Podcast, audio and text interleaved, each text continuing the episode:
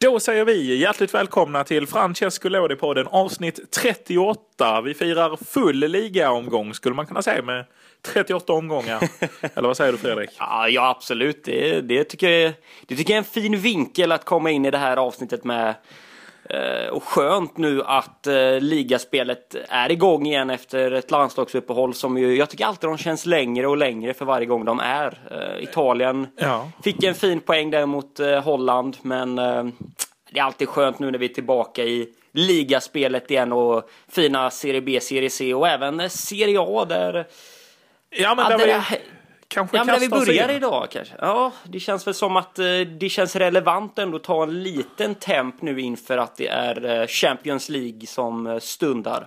Ja, vi ska väl slänga in brasklappen att här spelas in innan eh, våra kära italienska lag ska angöra Europas finaste turneringar. Så att eh, blir det inga spännande spaningar om eh, Juventus eventuella haveri mot Dynamo Kiev eller, eh, eller Atalantas... Eh, starka insats i Europa. Eh, Nej, kanske, eller vi vet in, inte. Eller, inte. eller när, när inte tappar poäng hemma mot Gladbach. Vi, ja, just det. Vi får se. Precis. Eh, eh, men eh, vi kanske ska hoppa rakt in i förra årets succélag och succétränare Simone Inzaghis Lazio har börjat eh, svajigt, får man ju säga. Ja, minst sagt eh, har ju verkligen inte satt försvaret för det första och det... Ah, man släpper ju in... Man släpper in fruktansvärt mycket mål. Och mm. det är ju en sak kanske förlora mot ett Atalanta. Visst, hemmaplan och fyra ett är inte okej. Okay, men ändå ett Atalanta som ändå... Ja, mm. Som vi på något sätt fortsätter producera. Men tre noll borta mot Samp som ju inlett säsongen för övrigt. Ja, nu börjar det ju komma igång. Men ja, ja, men för övrigt svag. Det... Så att, ja, det, det känns som att Simone kan... Ja, det kan ja. nog sitta, han kan nog sitta löst. Ja, det låter ju sjukt med tanke på hur det... Tongångarna var innan coronauppehållet kom där de stormade mot en Scudetto som nästan kändes som att de skulle lösa och eh, rykten om att eh, alla italienska toppklubbar var intresserade av att ha honom som ersättare till eh, den tränaren de har nu om de skulle vilja byta. Men eh, mm. nej, det går fort i hockey och kanske även så i fotboll. Ja, men verkligen. Och, ja, men Simone Inzaghi har ju bevisat sig att han Han kan ju trolla med det här laget. Visst, det är ju ett fint lag han jobbar med, men mm. ändå fina placeringar som han har uträttat, speciellt nu på senare tid då med Champions League-plats och verkligen fått igång Ciro Immobile här som en målmaskin. Mm.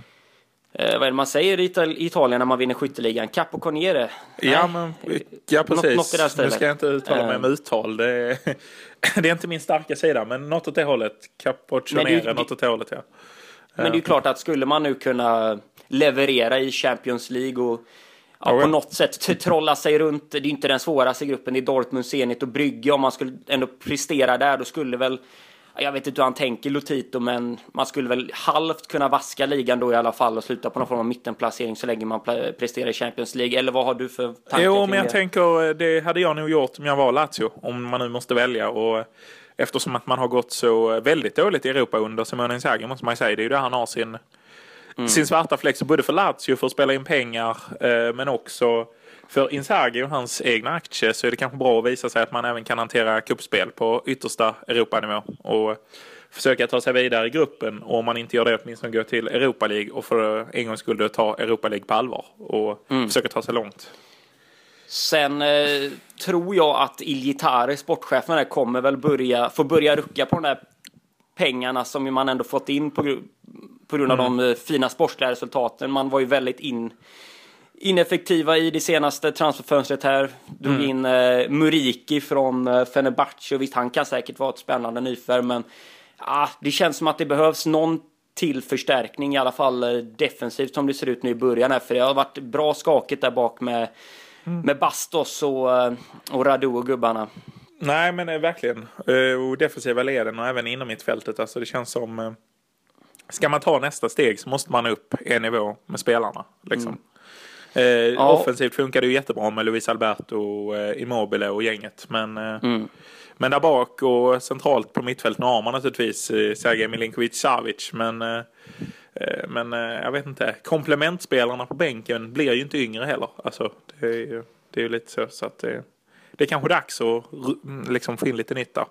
Men vi får se om Simone Inzaghi sitter kvar vid ett skakigt resultat här nu i veckan och en skakig uppföljande omgång, så kanske han får svårt att sitta kvar nästan, kan jag tänka mig. Mm. Med, för fyra poäng på de fyra inledande och med då framförallt med tanke på hur det har sett ut, så kan det bli en skakig ja, men absolut. Mm.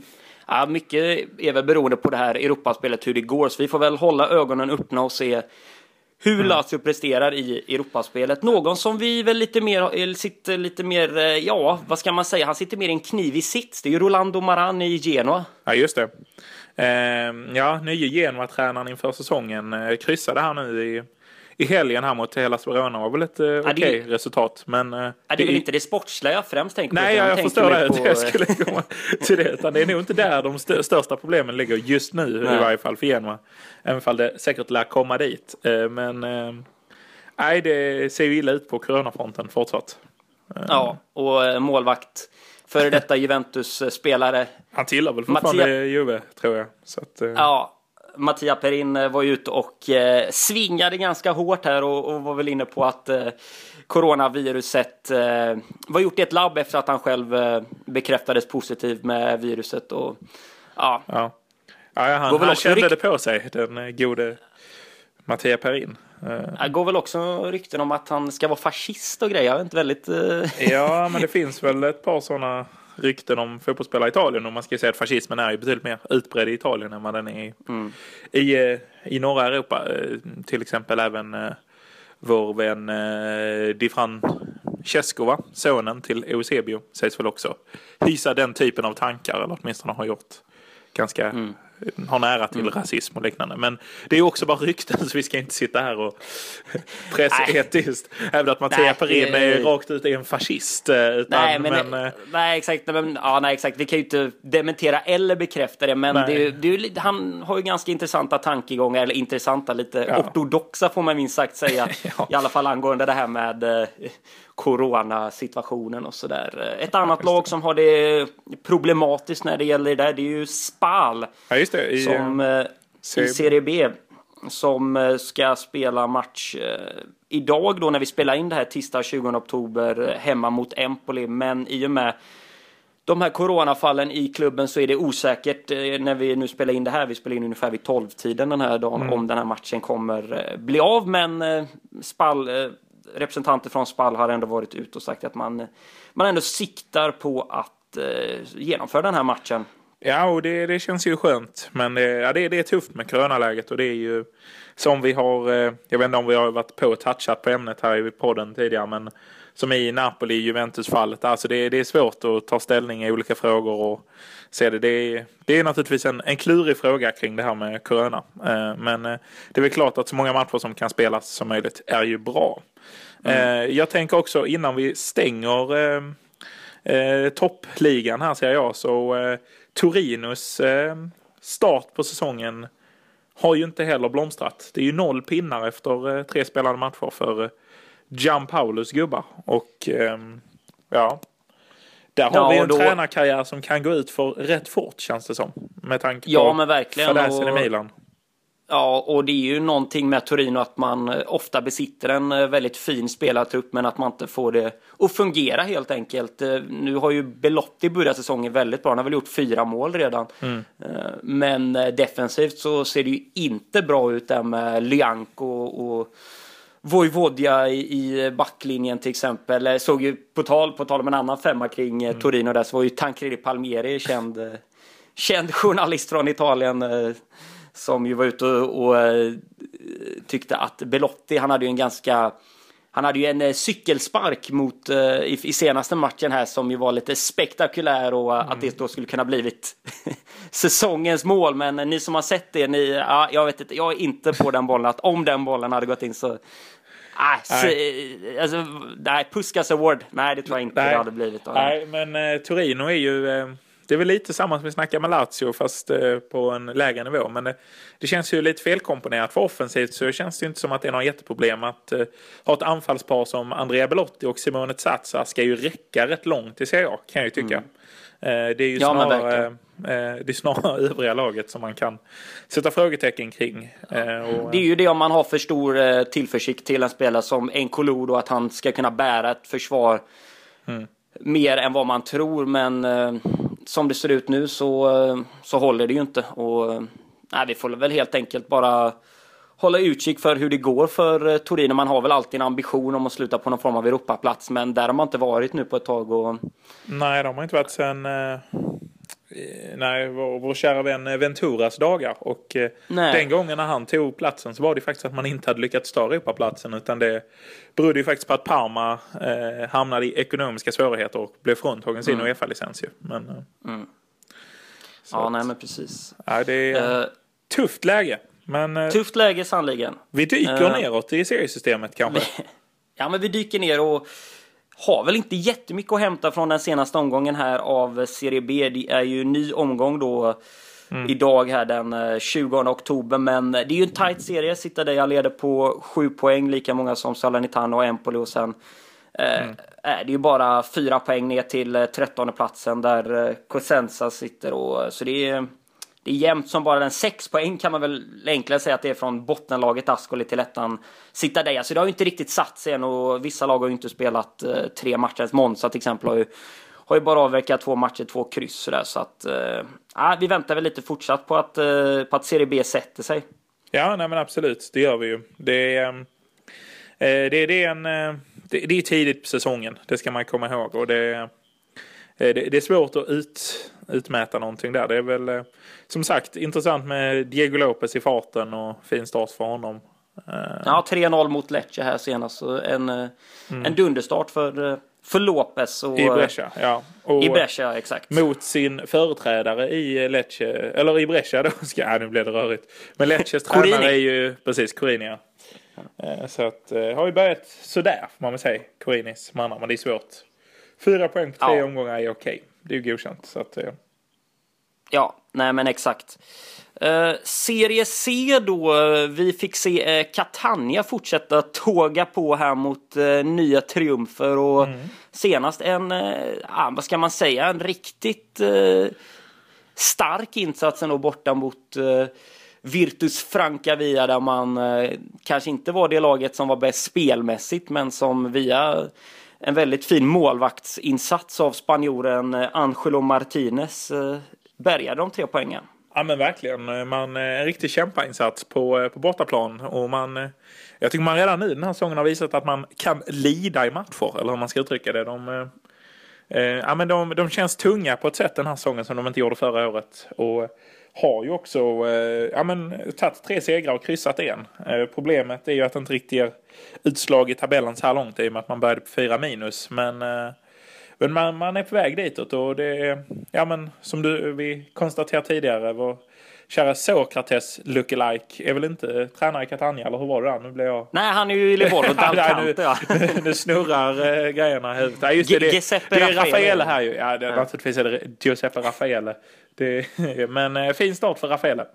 Eh, ja, och nej, men man, man ser också att det, det verkar ju vara, han verkar ha ett riktigt go i laget. För när mm. matchen slut som sagt ett noll, det är Manuel Sarau som gör det målet på, från straffpunkten. Och en tveksam straffsituation, men under den här situationen då så är ju eh, nummer åtta är Rosario inblandad. Eller han är ju inte inblandad, utan han spelar fram bollen och eh, ja, men han, han firar verkligen när det blir straff. Drar upp tröjan mot, eh, ja. mot brösthöjd och, och gestikulerar mot Virtus Francavilla bänken. Det måste ju varit någon form av ordväxling där som ja, precis. retat Frågan upp Rosario. Om det är att han firar eller om de inte har hunnit riktigt blåsa än och han fullkomligt tappar det över att man tar blå. Ja, men eh, oavsett så eh, det är tröjan som är nästan av och ja, sen så eh, ja. Så det, det var ju starkt, och det var ju andra tveksamma straffsituationen. Första gången så valde han att inte blösa domaren, men andra gången så hade de väl tjänat ihop till en straff, Catania. Men, mm. Nej, men precis. Och, och, och en rad svettiga räddningar där också av spanjoren Martinez. Men låg mm. tyngdpunkt. Han går liksom ner lite som, någon, som en hockeymålvakt och sträcker ut sådär. Och, ja. Ja, ändå på en åttiofem så att... Ja, men han kommer väl som ett skott när han har krympt ihop sig. Sen så ja. studsar han upp. Men, det är en gammal klassisk målvaktsteknik från, ja, som precis. Man lär sig när man är väldigt ung sådär, för att få den här avsatsen när man ska sticka iväg på, åt något håll. Ja, men verkligen. Eh, och eh, detta är ju då naturligtvis i eh, Giorno C eller Group C eh, som det också mm. kallar, eller det heter ju eh, precis eh, Group på alla, va? Och det är bara den som är A som heter Giorno och eh, eh, i den så har vi ett litet succélag som leder serien. A C Renate, Associazione Calcio Renate, eh, tillhörande Lombardiet, har gått upp i en tidig ledning här med tolv poäng på fem spelade matcher. Det här är ett lag som de flesta nog inte har någon superkoll på direkt. Gick upp första gången i Serie C säsongen tjugofjorton tjugofemton. Har aldrig varit högre upp än den nivån och har sedan dess spelat då i Giorno A. Mm. Huserar som sagt i Lombardiet med hemmaarenan Stadio Città di Media och som tar in tre tusen. Det är ju det är ju inte så mycket. Nej. Kan man ju tycka sådär. Blått och svart i färgerna och vitt som bortaställ. Som tränare har man ju en intressant... Den gamla klassiska profi- Serie A-spelaren, va? Ja, exakt. Gamla klassiska Serie A-spelaren som kunde spela både mittfältare, försvarare, ytterback, yttermittfältare. Han kunde vara lite överallt. Aimo, Stefano och Diana som ju hade en väldigt fin karriär. Ja. Precis. Med, med både spel i Brescia, Parma, Sampdoria, Palermo, Torino till exempel. Precis. Ja, men närmare hundra matcher i Sampdoria ju, mellan ja. åren tjugohundratre till tjugohundrasex. Och... Även, tre land, även tretton landskamper för Italien och ett mål. Oh, ja. ja, men det är ju en, han har en rejäl spelarkarriär. Och sen så la han skorna på hyllan i Trento tjugotretton. Och efter det har han varit busy som tränare. Han var ungdomscoach i... För Alpi Salo är en klubb jag inte riktigt har full koll på, ska jag ärligt säga. Sen blev han huvudcoach där. tjugosexton tar han Pavia. sjutton Melfi. sjutton till arton Seculat Lenzio. Detta är då att han är inne på sin, helt enkelt, sin tredje säsong i Renate här nu. Mm. Och ja, men han har ju verkligen gått den långa vägen som tränare, vilket man ju respekterar. En riktig gavetta. Mm. Nej, riktigt gavetta. Man har ju i truppen då till exempel Inter lånat där Fabrizio Bagheria och sen är det en trupp bestående av enbart italienare och eh, fyra albanska spelare mm. som, som utgör det här. Inga direkt eh, stora kända namn som, eh, som man känner till. Christian Langela, jag vet inte om du har någon superkoll på honom, vart i Bari och Palermo och sådär. Mm. Nej, jag ska inte säga att jag har någon superkoll på mister Langela. mister Langela, nej. nej. Och i samma serie då, om vi ska... Vi, får väl ändå, vi, vi kan väl i alla fall ändå ta ett avstamp i, i Renato och, och, och se hur det här går och kolla lite på, på dem under säsongen. Hur de, hur de går, helt enkelt. Ja, mm. Varit med sedan nittonhundrafyrtiosju går också att flika in och sedan nittonhundrasextioett under namnet Associazione Calcio Renate. Ja, vi ska väl säga också att hans, en spännande spelare att hålla ögonen på är väl Giuseppe Giovinco. Och då tänkte ni, är han släkt med den Giovinco? Och eh, nu har vi för en gångs skull i de här familjebusinessarna en, ett svar på frågan. Och svaret är ja. Mm. Giuseppe Giovinco, född i Turin, är äldre bror till... Eller är han äldre bror? Eller han är yngre bror? Nu ska vi se här. Så vi har ordning på det här. Eh, han är yngre bror till Sebastian Giovinco. Eh, den trettioåriga offensiv mittfältaren och anfallaren. Han är ganska lik eh, sin bror utseendemässigt. Har inte riktigt haft samma karriär, om man säger så. Nej, det har ju hoppat det, runt. det det kan man ju. Nej, får, har ju en session i Pisa tjugotretton till tjugofemton. Ja. Även klassiska Serie C och Serie B-lag. Catanzaro där också tjugosexton tjugosjutton. Annars är det lite okända orter sådär, men nu ja. är det natt då, då får man väl se hur det här kan flyga då under under headcoach Dana där. Mm, precis. Jag tänkte vi skulle kunna ta ett hopp ner, lite längre ner i den här Giorno A, för där har just Dal Canto börjat minst sagt tveksamt. Minst sagt? Eh... Ja, minst sagt tveksamt. Ja. Det här, början av den här säsongen tjugotjugo tjugotjugoett. Det, Det har inte, det har inte flygit i Livorno-håll än, och det är väl kanske inte så konstigt när man har fått eh, banta ner så mycket, senast ett kryss här mot eh, Olbia på bortaplan. Ja, man kan ju inte ens sätta upp en full bänk. Alltså man har ju, man får ihop fem spelare på bänken. Det är, ja. Det, ja, alltså det är ju nästan så att man är lite rädd att det här kan, kan sluta med en konkurs eller liknande mm. från eh, mm. Livorno, utan att ha full inblick i, i böckerna. Men eh, det känns ju... Eh, känns illavarslande så som det ser ut för, för det gamla klassiska ja. laget. Pisas ja, minst sagt. Ja, förra året så gick man upp Serie B. Man, man gjorde en liten minisatsning med lite gamla svenskar. Viktor Agardus, Robin Simovic och sådär. Nu, nu, är det, nu är det mycket ungdomsspelare, mycket ungt blod sådär. Och, och för att mm. få ihop ett lag ens överhuvudtaget. Och det är som du säger, det är... Ja, det känns att det här, det här kan bli riktigt, riktigt kämpigt för att hålla kvar sin plats här i Giorna. Ja, men verkligen. Och det är ju Morganella och gänget inte kvar och så, utan det är ju verkligen, verkligen ett nytt gäng som har tagit vid, och det är ju inte så att det strålar om dem. Det, ja, det är ju Hollarna där, Sven Bracken som vi nämnde för ja, just det, anfall alltså, ja. Som vi nämnde någonting för att han, han är ju med, men han har ju inte flugit heller, och inte, inte kollegan där på topp eller Matsura ännu, så att ja, man kämpar på, och ja, men det gör ju vi också här i Lådepodden, och ja, men det gör vi. Och försöker ju som sagt få ut ett avsnitt nu här varje vecka. Blev ju inget B. förra veckan, men det... Efter, ju... en miss, efter en miss av oss får vi ju säga.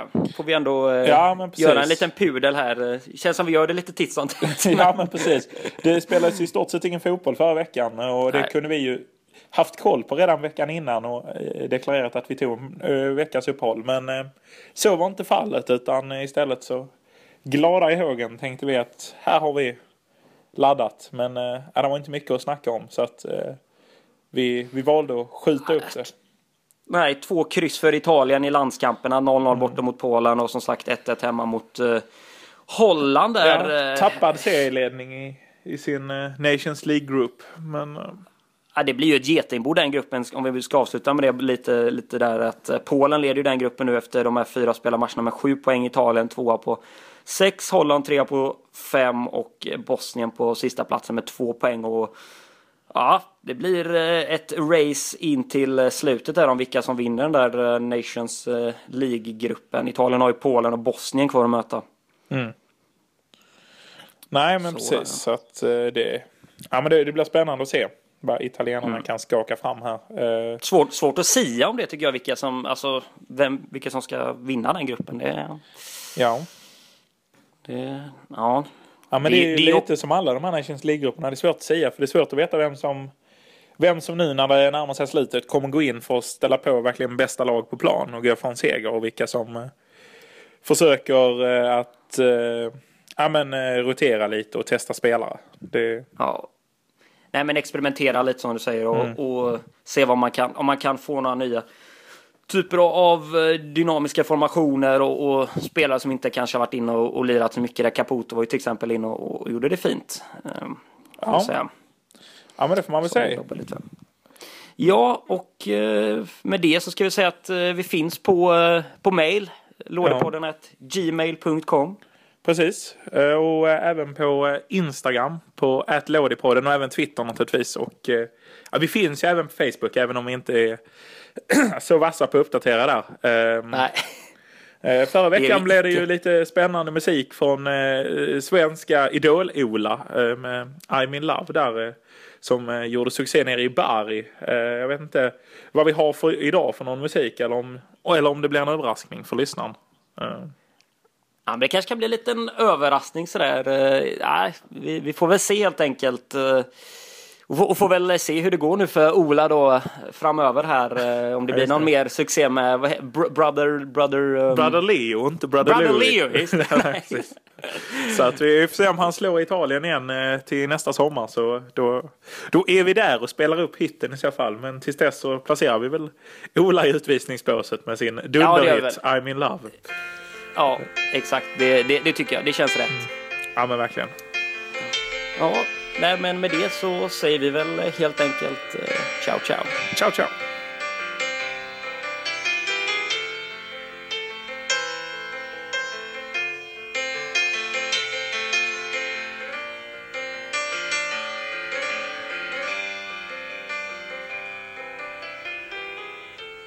Io mi ricordo quattro ragazzi con la chitarra e un pianoforte sulla spalla,